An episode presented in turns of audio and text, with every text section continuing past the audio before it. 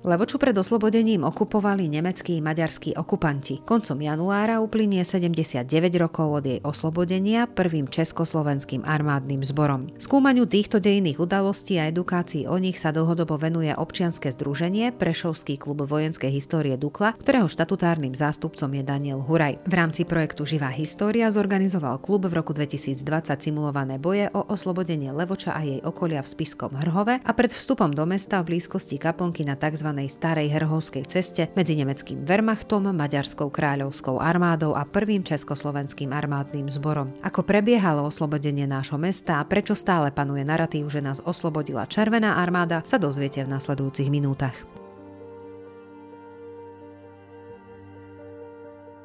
Ďalší vzácny host je u nás v štúdiu podcastu Limka rozhovorov Daniel Huraj, štatutárny zástupca občianskeho združenia Prešovského klubu vojenskej histórie Dukla. A vítajte, želám vám pekný deň. Dobrý deň, prajem. Budeme sa rozprávať o zaujímavej téme, budeme trošku aj objasňovať históriu Levoča a jej okolia v súvislosti so 79.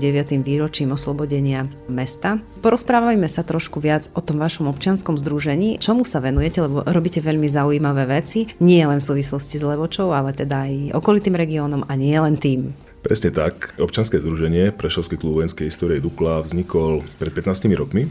Vzniklo to v podstate z iniciatívy záujemcov o vojenskú históriu. Skôr to bolo o tom zobrať si do ruky nejakú tú zbraň, takéto chlapčenské oblesa do uniformy, zabehať si niekde na nejaké rekonštrukcie bojov a podobne. Časom to ale začalo prerastať do činnosti spolupráce s rôznymi inštitúciami, ako sú múzea, samozprávy, vyrobili sa rôzne prezentačné činnosti, participácia na rôznych muzeálnych výstavách. Prerastalo to pomaličky do badateľskej činnosti, čiže z takéhoto chlapčenského poďme sa hrať na vojakov, to prešlo až, môžem povedať, do profesionálnej roviny. V dnešnej dobe po tých 15 rokoch spolupracujeme s celou Vyšehradskou štvorkou, participujeme na rôznych európskych projektoch. Podielame sa ako odborný dozor, rovnako aj kompárs pri rôznych filmových projektoch, či už sú to filmy nejakého európskeho meritka, či sú to nejaké filmové projekty tuzemského rázu. Hlavná tá naša činnosť je nie len samotná osveta, ozvena histórie druhej svetovej vojny, samozrejme aj prvej svetovej vojny, to je taký okrajový záujem, ale venujeme sa aj tomuto.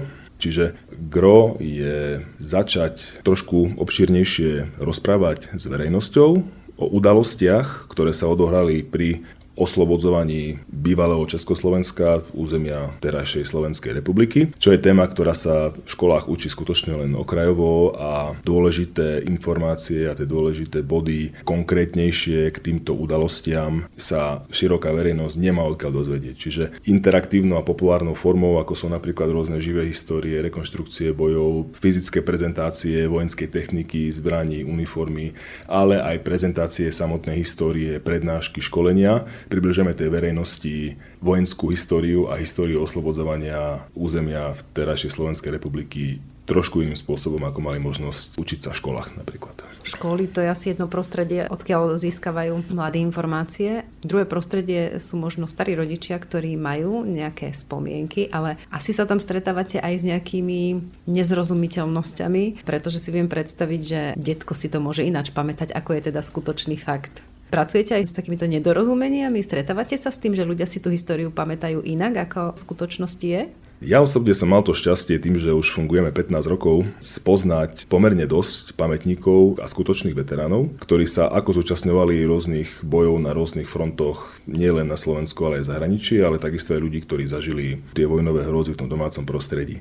Problém je ten, že čas skutočne dokáže meniť nielen spomienky, ale ešte aj názor. Čiže je veľmi ťažko objektívne zhodnotiť to rozprávanie týchto pamätníkov. Stalo sa veľakrát, že hovorili veľmi pekne, hovorili presvedčivo, hovorili o tom, čo sa skutočne stalo, to znamená, hovorili to z toho svojho pohľadu, ako to oni vnímali, ale veľakrát som zažil aj to, že keď boli združení v rôznych organizáciách, ktoré združovali týchto veteránov, tak tam častokrát vznikla nejaká všeobecná mienka a nejaký všeobecný prúd, ktorý bolo treba propagovať. Našťastie väčšinou to bolo o tom, že tí ľudia rozprávali svoje spomienky a zážitky, čo sme ťažili najviac, ale aj to bolo určite skreslené tým obrovským časovým odstupom ktorý od vojny prešiel, ale v tomto všetkom sme našli nekonečné množstvo historických nezrovnalostí, ale skôr to bolo tým, že nebolo to vypovedané objektívne, ale subjektívne. No a takou našou úlohou je takisto badateľská činnosť, kedy sa snažíme dať na svetlo sveta aj informácie, ktoré boli všeobecne udržované, ešte častokrát nastavené politickou kultúrou bývalého režimu. Práve nekonečné hĺbkové bádanie, kde sa dostávate ku originálnym dokumentom, spisom, bojem, denníkom a podobne, dokážete si to utriasť a viete si tým pádom porovnať tie originálne výpovede, viete nájsť nejakú zhodu, viete, kde sa to nezhoduje s niečím, kde to treba trošku upraviť. Keď vznikne z toho nejaký výstup, tak tento výstup my už akokoľvek formou, či už publikačnou alebo nejakou dynamickou prezentujeme pri tých našich rôznych podujatiach. A to musí byť náročné, to musia byť hodiny a hodiny práce kým zozbierate tie informácie. Jednak počúvať tie svedectva jedného života alebo viacerých životov, na druhej strane pracovať s tými materiálmi, vedieť to vôbec čítať. Koľko to trvá, kým sa vôbec dostanete k tomu, že idete niečo simulovať? Ja osobne a takisto aj celé naše občanské združenie spolupracovalo na veľkej publikácii, ktorá mhm. vznikla mm-hmm. o prvom československom armádnom zbore. Je to Naša hlavná ťažná téma, to je tá história, ktorá nás zaujíma najviac, kde robíme tú najväčšiu osvetu, pretože tie zásluhy a tá úloha Československého armádneho zboru bola práve bývalým režimom potlačená pomerne dosť do úzadia, nebola politicky vyhovujúca, tak táto publikácia vznikala 11 rokov. Čiže bolo tu 11 rokov, ja som figuroval ako konzultant, ako odborný poradca a takisto mal som na starosti isté časti práve tej uniformistiky. To bolo 11 rokov štúdia materiálov, navštevovanie historických archívov, sedenie nad nekonečným množstvom cudzojazyčnej literatúry, takisto cudzojazyčných rôznych bojových denníkov a najbližšej literatúry k tomuto nášmu účelu. Taktiež to je doslova obsesívne štúdiu všetkých tých prameňov, nie len písomných, ale ešte aj tých hmotných, ako sú zbranie, uniformy, výstroj, všetko, čo k tomu prináleží. Kniha je von 4 roky.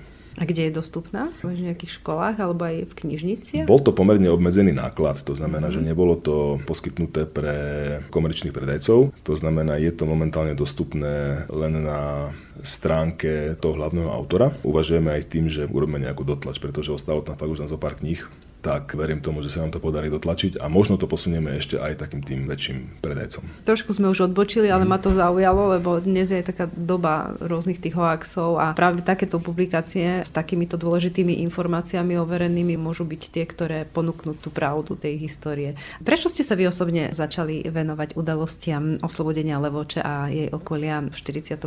roku? Aká bola vaša motivácia? Ja to nazvem tak, že bola to taká diera na trhu, pretože táto história bola skutočne spracovaná veľmi okrajovo, nebol to nejaký hlavný frontový prúd, neboli tu nejaké najťažšie boje z perspektívy oslobodzovania Slovenska. No a jeden z hlavných dôvodov je ten, že som sa do Levoče presťahoval, žijem tu už 8 rokov, čiže začalo ma to aj takto regionálne zaujímať a tým práve, že sme sa venovali pomedzi to aj tej publikácii, sme sa dostali ku takým informáciám, ktoré neboli nikdy zverejnené Dostali sme exkluzívny prístup do rôznych štátnych archívov. Vyťahli sme dokumenty, ktoré nikto nikdy nepublikoval, čo bolo mhm. veľmi dôležité. A tým pádom sa nám ukázali nové obzory. Dokázali sme nie vyvraciať históriu, ale vyvraciať takú tú populárnu históriu, keď to môžem takto nazvať, tuto v regióne, kedy tu sa rozpráva skutočne len o tom, že tu na jednoducho bola len tá Červená armáda a všetko to oslobodila Červená armáda, takéto stigma, povedzme, z tej mm-hmm. po februárovej minulosti. Prečo si myslíte, že stále panuje narratív, že nás oslobodila Červená armáda? Ten bývalý režim potlačal zásluhy prvého Československého armádneho zboru veľmi do úzadia, pretože potreboval vyvyšiť a povyšiť hlavne zásluhy samotnej Červenej armády a povedzme aj partizánov, ktorých všetkých označili za komunistov. Bolo to čiste len z tých propagandistických účelov. Od roku 1948 až do porevolučných čias po roku 89 to skutočne bolo všetkým vtlačené do hlavy, že hlavné zásluhy na tom oslobodzovaní Slovenska má tá Červená armáda. Ono v úzkých kruhoch sa vedelo, aká je tá situácia. Sem tam sa urobili nejaké stretnutia pamätníkov, relácia, ale ten hlavný politický prúd a ten hlavný politický názor bol ten, že väčšina tých zásluh má Červená armáda. Oni si to takto trošku alibizovali, pretože aj ten prvý československý armádny zbor bojoval v radoch Červenej armády keby nebolo Červenej armády, tak by nebolo ani toho armádneho zboru. Takto si to povedzme jednoducho. Nemáme určite právo znižovať zásluhy a znižovať to utrpenie, ktoré si tu zažila tá Červená armáda. Situácia bola vtedy trošku iná ako je dnes. Čiže nemôžeme ani dementovať tie ich zásluhy, ani tie bojové činy, ani tie bojové postupy. A svojím spôsobom aj môžeme byť tej Červenej armáde, alebo musíme byť vďační za to, že sa mohla sformovať takáto jednotka občanov bývalého Československa ďaleko, ďaleko v Sovietskom zväze a tá sa mohla prebojovať až na to svoje vlastné územie. Môžeme si približiť, ako to v Levoči a v okolí vyzeralo počas tej druhej svetovej vojny? Akú úlohu malo naše mesto pre napríklad nemeckých okupantov? Levoča je multietnické mesto, hej, stretali sa tu národnosti nemecké, maďarské, samozrejme slovenské a ešte rôzne iné, ale povedzme si pravdu, hej, bolo to nemecko-maďarské mesto, čiže nielen Nemci, ale aj Maďari, pretože bavíme sa tu nie iba o bojoch s okupantami nemeckými, ale ešte aj s maďarskými, lebo takisto pôsobila maďarská kráľovská armáda, nielen ten nemecký Wehrmacht a. Čiže Nemci, takisto aj Maďari tu mali pomerne dobrú podporu, mali také zázemie, lebo bolo tu veľa nemeckého obyvateľstva, ktoré z časti podporovalo celý tento režim. Boli tu takisto Maďari, ktorí podporovali tento režim, veľa levočanov nemeckej národnosti, ktorí pôsobili v rôznych paramilitárnych nemeckých organizáciách sú dochované záznamy aj o tom, že niekoľko levočanov slúžilo v takej zvláštnej nemeckej jednotke, ktorá bola neskôr priradená ako SS. Volala sa SS Heimatschutz Slowakei. Mimo tých frontových udalostí to mesto až taký veľký strategický význam nemalo. Skôr to, že tu mali Nemci veľkú podporu.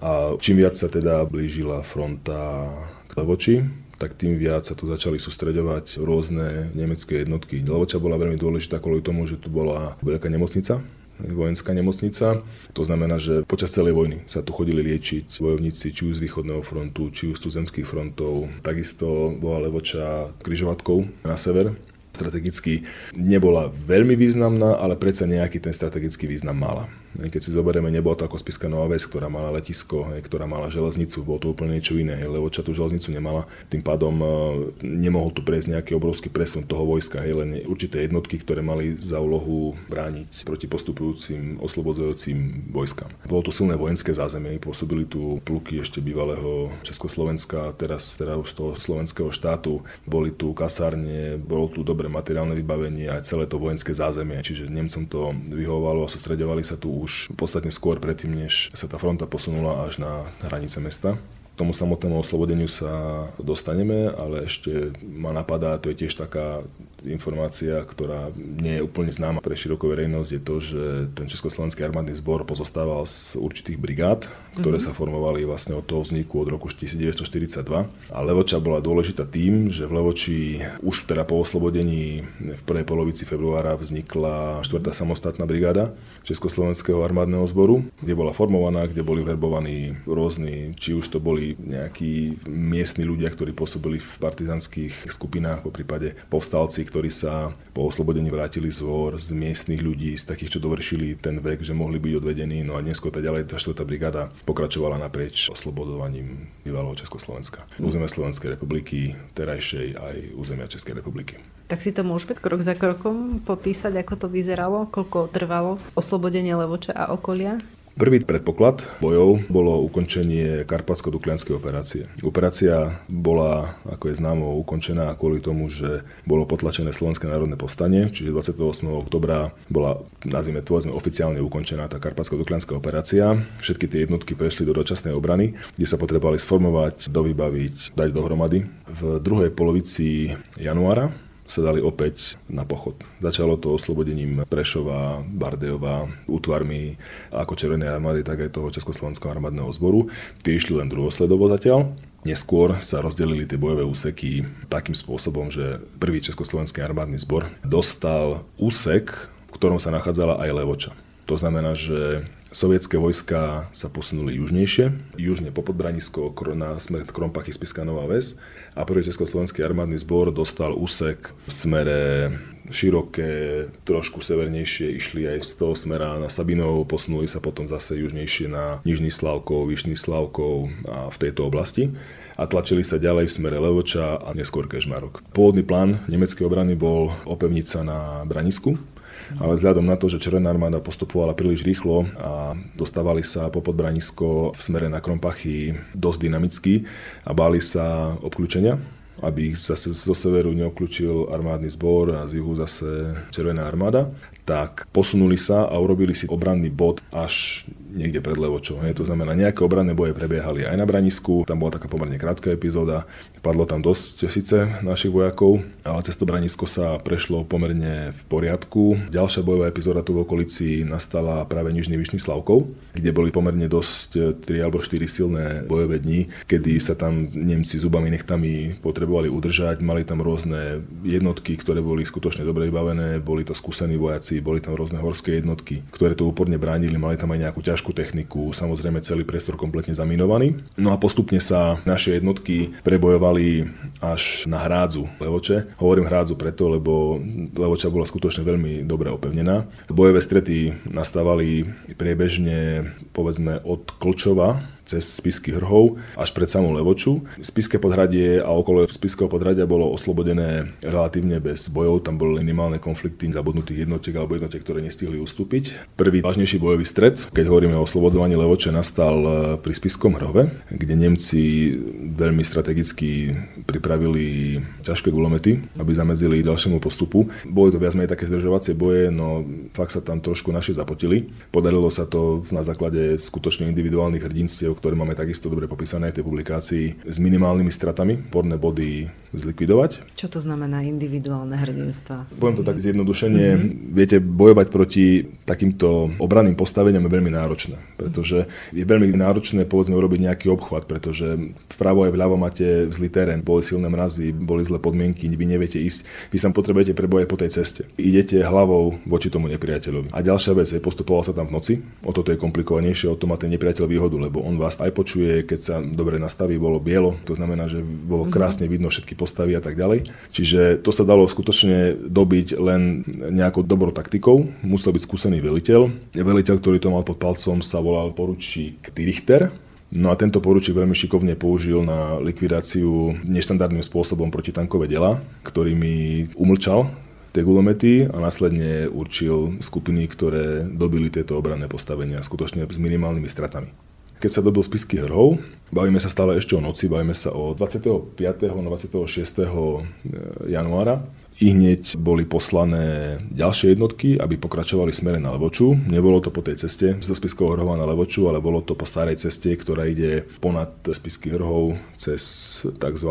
kaplnku. Starý hrhovskej cesty. Star, presne mm-hmm. tak, no, oni to aj volali, že je to Harhovská cesta Hej. v tých bojových hláseniach tam tie postupujúce jednotky narazili na skutočne veľmi silnú nemeckú obranu. Bolo tam veľa ženistických prekážok, či už to boli minové polia, či tam boli rôzne mechanické prekážky. A ďalšia vec, Nemci tam mali tie gulometné hniezda, mali tam nastrelené delostrelectvo, rôzne, boli rozmyslené rôzne jednotky s minometmi, s ťažkými zbraniami, bola tam aj ťažká technika.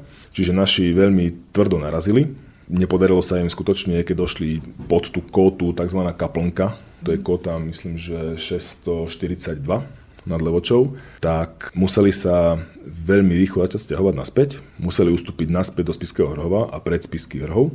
Skúšali delostreleckú palbu, palbu z ťažkých gulometov, skúšali sa prebojovať na viac krát, No nebolo to možné, pretože fakt je jedna vec, že tie poveternostné podmienky boli veľmi náročné a nevedeli sa doslova prebiť. No, stalo sa to, že aj následne týmto tlakom, aj tlakom tej Červenej armády z juhu, sa Nemci museli stiahnuť, lebo nemali na výber. Lebo zase, keď si zoberieme, tak z tej severnej strany sa už tlačili ďalšie jednotky Československého armádneho zboru, ako je Závada, Levocká mm-hmm. dolina, od teraz tej cesty od toho Nižného Slavkova smerom na juh.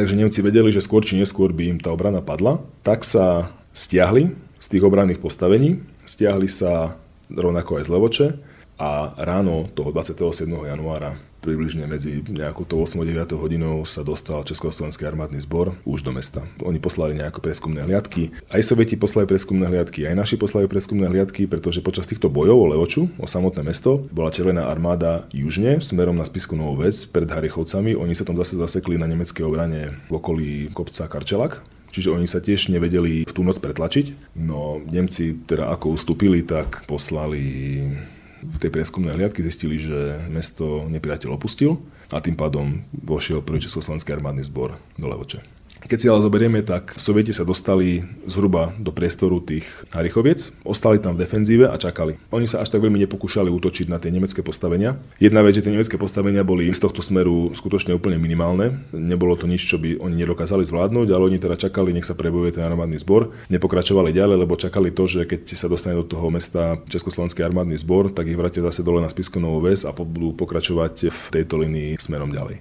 Čiže Vstúpil do mesta Československý armádny zbor, ako som spomenul, okolo 9. hodiny 27. januára, tým pádom sa mesto dalo považovať za oslobodené. Po oslobodení Levoči pokračovali v smere na Kežmarok, rovnako aj po Potatri. Ďalšie nejaké bojové operácie prebehli v priestore okolo Vašca, a takisto aj cestou boli nejaké zdržiavacie boje. Dostali sa až pred Liptovský Mikuláš. Liptovský Mikuláš bola ďalšia obrovská skúška pre armádny zbor, pretože tam sa skutočne veľmi tvrdo bojovalo dva mesiace a pre naše jednotky to bolo porovnateľné ako, ako Karpatsko-Duklianská operácia. Mm-hmm. No a keď sa podarilo už v marci oslobodiť Litovský Mikuláš, tak pokračovali naše jednotky zase ďalej, tam sa ďalší krst mali ešte na Malej Fatre, tam to bolo tiež veľmi náročné, aj kvôli tým horským podmienkam.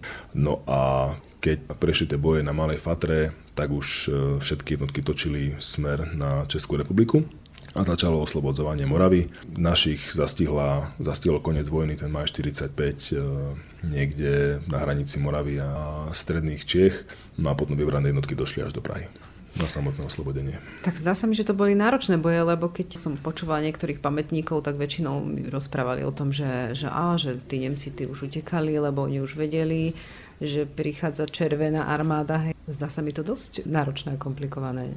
Nemôžeme povedať, že utekali, povedzme to ustupovali. Ono aj ten ústup má svoje vojenské pravidlá a Nemci boli, napriek tomu, že boli dosť demoralizovaní, stále ešte boli disciplinovaní. To znamená, že oni naozaj v týchto priestoroch aj v okolí Levoče veľmi disciplinovane bránili. Mohli sa podstatne skôr stiahnuť, mohli mať nejaký rozkaz, dostať sa do nejakých bezpečnejších priestorov, ale nie, bol rozkaz udržať to bol rozkaz, ako dlho to majú udržať a presne podľa tohto rozkazu sa držali. Máte aj nejaké dobové fotografie alebo niečo z tohto obdobia, myslím, tu z Levoče, keď prišli vojaci? Je veľká škoda, že napriek našej snahe sa nám nepodarilo nájsť originálne dobové fotografie z Levoče aj počas tých oslobodzovacích bojov, ale máme k dispozícii, ja som to sem aj priniesol, máme k dispozícii fotografiu našich vojakov z priestoru Braniska, ako mm-hmm. sa mhm. presúvajú po tej klasickej starej ceste.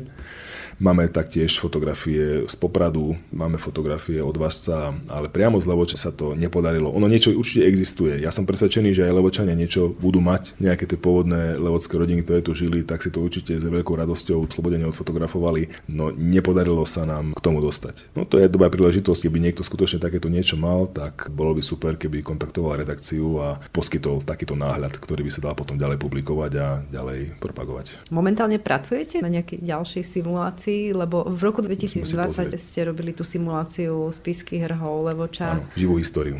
Pracujete aj na niečom podobnom teraz? Prvý projekt, ktorým sme začali propagovať e, históriu oslobodzovania Levoče a okolia, bola živá história, ktorú sme robili v roku 2020 v Levoči. Pointa bola tá, aby sa Levočania stretli s postupujúcou československou armádou. Boli to chlapci z Česka, Slovenska a Polska oblečení v historických uniformách. Bola tu originálna technika, ktorá sa tu skutočne dokazateľne nachádzala na tomto území a predstavoval sa postup od Spiského Hrhova peší presun až do samotnej Levoče. Nasimulovali sme pre divákov boj v Spiskom Hrhove, ten slávny boj o most a likvidáciu tých gulometných postavení. Ďalej sme sa presunuli na Kotu Kaplnka, kde sa takisto opäť predstavil simulovaný boj medzi nemeckým Wehrmachtom, Maďarskou kráľovskou armádou a medzi prvým československým armádnym zborom. Tá živá história bola zaujímavá v tom, že nemalo to žiadny scenár. To znamená, že tie jednotky si museli museli radiť svojím spôsobom. Vedelo sa len ten úsek, kde budú tí nemeckí vojaci, vedelo sa smer postupu, to znamená, že bolo to zaujímavé nielen pre tých divákov, ktorí videli skutočne manévre, ale bolo to zaujímavé aj pre tých samotných účastníkov. Čiže to bol taký ten štartovací projekt. Tento rok v januári sme naviazali na toto podujatie a zorganizovali sme podobnú živú históriu v obciach Nižný a Vyšný Slavkov, čo je opäť teda tá epizóda, ktorá je veľmi dôležitá v kontexte oslobodzovania Levoče. Čiže takáto podobne formovaná živá história prebehla tam. Bolo to veľmi náročné, bolo veľa snehu, bolo to doslova aj porovnateľné s tými podmienkami, ktoré tam panovali v tom januári 45. Čiže takisto veľmi vydarené podujatie, počas ktorého sa nám podarilo aj osadiť pamätnú tabuľu v obci Nižný Slavkov, prvému československému armádnemu zboru, ktorý tam bojoval keďže nás čaká v roku 2025 80. výročie oslobodenia mesta, veľmi radi by sme opäť priblížili verejnosti nejakú epizódu z týchto oslobodzovacích bojov. Zatiaľ je to len na papieri, v štádiu premyšľania, ako, ako by sme to spracovali a kde by sme to spracovali. No určite by sme veľmi radi doplnili v Levoči pamätnú tabuľu príslušníkom tejto Československej vojenskej jednotky, pretože táto chyba je tu len pamätník Červenej armáde, ktorá opäť nemôžeme povedať, že to mesto neoslobodila, pretože aj ten Československý armádny zbor bojoval v radoch Červenej armády. No pamätník bol postavený na rozkaz sovietského vojenského veliteľa mesta pre príslušníkov Červenej armády, teda pre sovietských príslušníkov Červenej armády. Taká bola tá myšlienka. Čiže to nás trošku hnevá, že tu neostal žiadna pečať tých našich vojakov, tých našich predkov. Čiže toto bude pre nás veľmi dôležité, aby sme našli cestu, ako k tomu pamätníku doplniť aj takúto pamätnú či už tabuľu, alebo nejaký iný monument, ktorý by to pripomínal. Budem vám držať palce. Verím, že sa to podarí. Ľudia z bezpečnej vzdialenosti sa môžu pozrieť na to, čo to vlastne tá vojna je, ako to vyzeralo. A je to aj spôsob možno takej prevencie v úvodzovkách, aby sme sa vyvarovali toho, čo sa môže diať aj v našej krajine napríklad v súvislosti aj s udalosťami, ktoré sa v súčasnosti vo svete dejú. Je veľmi dôležité pripomínať si nielen tú e, historiografiu, ale takisto je prospešné ukazovať e, tie hrôzy, aj keď len takýmto simulovaným spôsobom. Pravda je tá, že nie je možné sa k tomu v dnešnej dobe nejakým spôsobom priblížiť k tomu nebezpečenstvu, ktoré tam skutočne číhalo na všetkých tých vojakov. Človek si asi môže vypočuť, aký zvuk má napríklad mhm. guľomet, aký zvuk má nejaký kanón. Keď niečo vybuchne, môže aspoň si vytvoriť obraz, ako to možno vyzeralo, aj keď nie sme schopní sa k tomu nejako skutočne približiť, vieme to len takto symbolicky ukázať. Pravda je tá, že hlavne tie zvuky ten taký prvý efekt, z ktorého máte okamžite husiu kožu, lebo keď skutočne počujete výkriky nemeckých vojakov v zákopoch, do toho sa rozrinčí niekoľko kulometov, do toho nejaké ďalšie iné pechotné zbranie. Zrazu počujete nejaký výbuch, zo vzdialenosti 200 metrov už počujete výkriky nejakých iných vojakov, prípade toho Československého armádneho zboru. Takisto zo spodku počujete zričať nejaké ťažšie zbranie. Aspoň akusticky sa mhm. vieme k tomu tak trošku približiť. Ale nerad by som povedal to, že vieme ukázať, ako to skutočne bolo, lebo to nedokážeme. Ani by sme to neskúšali, čiže je to skôr také populárne predstavenie. Nechcem znižovať teda hodnotu toho, čo robíme, ale Nechcel by som, aby si ľudia mysleli, že sa to snažíme rekonštruovať skutočnú vojnu. Ja by som sa veľmi rád poďakoval Levočanom za silnú podporu tuto v regióne. Mali sme skutočne veľmi dobrú spätnú väzbu po tej prvej akcii v roku 2020. Levočania sa fakt tešili, vítali nás. Po akcii bolo veľa dotazov, kedy bude niečo podobné. Ponúkali nám rôzne zázemia, čiže bolo to veľmi príjemné nielen pre nás ako organizátorov, ale takisto aj pre všetkých zúčastnených. No a tešíme sa na ďalšie takéto historické podujatia, ktoré pevne verím, že dotiahneme do zdárneho konca. Dúfajme, že sa nám to podarí práve v tom januári 2025. Ďakujem veľmi pekne, že ste prišli do nášho štúdia a že ste nám trošku priblížili históriu nášho mesta a jeho okolia. Ďakujem veľmi pekne. Dopočúvali ste ďalšiu časť Limka rozhovorov. Moje meno je Vladimíra Novotná Čajová a želám vám ešte príjemný deň.